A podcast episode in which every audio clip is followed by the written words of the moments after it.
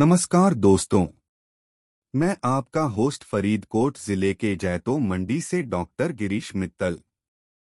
मैं आप सबका स्वागत करता हूँ हमारे पॉडकास्ट शिक्षा सफ़र में। आज बात करेंगे शिक्षा के नए संभावनाएँ के बारे में।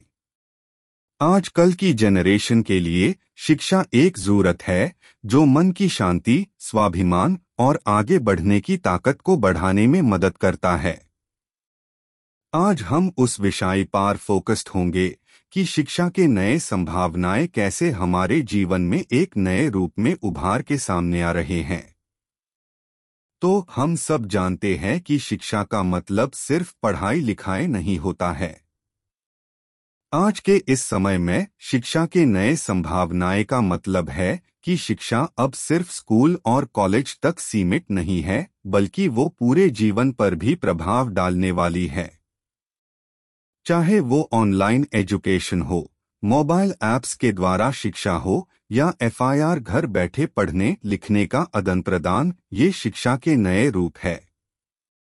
तो एक ज़रूरी सवाल जो हमारे मन में आता है कि क्या ये शिक्षा के नए रूप सच में लाभकारी है? तो दोस्त हो या परिवार, हम सब किसी न किसी विषय का जना चाहते हैं और आज के डिजिटल युग में ये शिक्षा के नए रूप हेन ये संभव कर रहे हैं। हमारा सारा ध्यान लक्ष्य की ओर है और ये डिजिटल शिक्षा और परीक्षा हेन ये संभव करवा रहे हैं। तो ये डिजिटल शिक्षा काफ़ी लाभकारी है। इसमें ट्रैवल लागत कम है टाइम भी कम लगता है और ये भी संभव है कि हम दूसरे देश में रहते हुए भी अपने लोकप्रिय विषय पर पढ़ाई कर सकते हैं। लेकिन ये डिजिटल शिक्षा काफ़ी मैन का खिलौना भी है, जिसे बच्चे ये कहीं पर भी खेल प्रतियोगिता की तरह आसानी से उठा सकते हैं, और इसी की वजह से ये लगभग एक मुसीबत की तरह अगर हम आईएससी कर अधिक करते हैं तो ये हमारे लिए बुरा ही हो सकता है।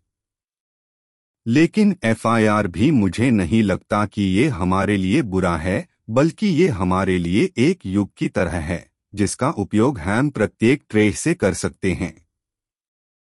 हम इसमें अपने स्वाभिमान और आने वाले कल की सुधारिष्टा को दाखिल कर सकते हैं।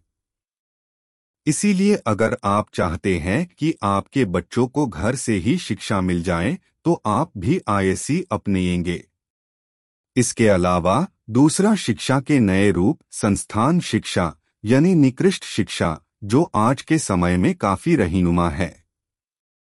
इसमें काफ़ी लोग अपनी तरक्की के लिए कोई ना कोई संस्था से जुदा होते हैं, जो उन्हें आगे बढ़ने में हेल्प करती है। ये लोग जब चाहते हैं कि वो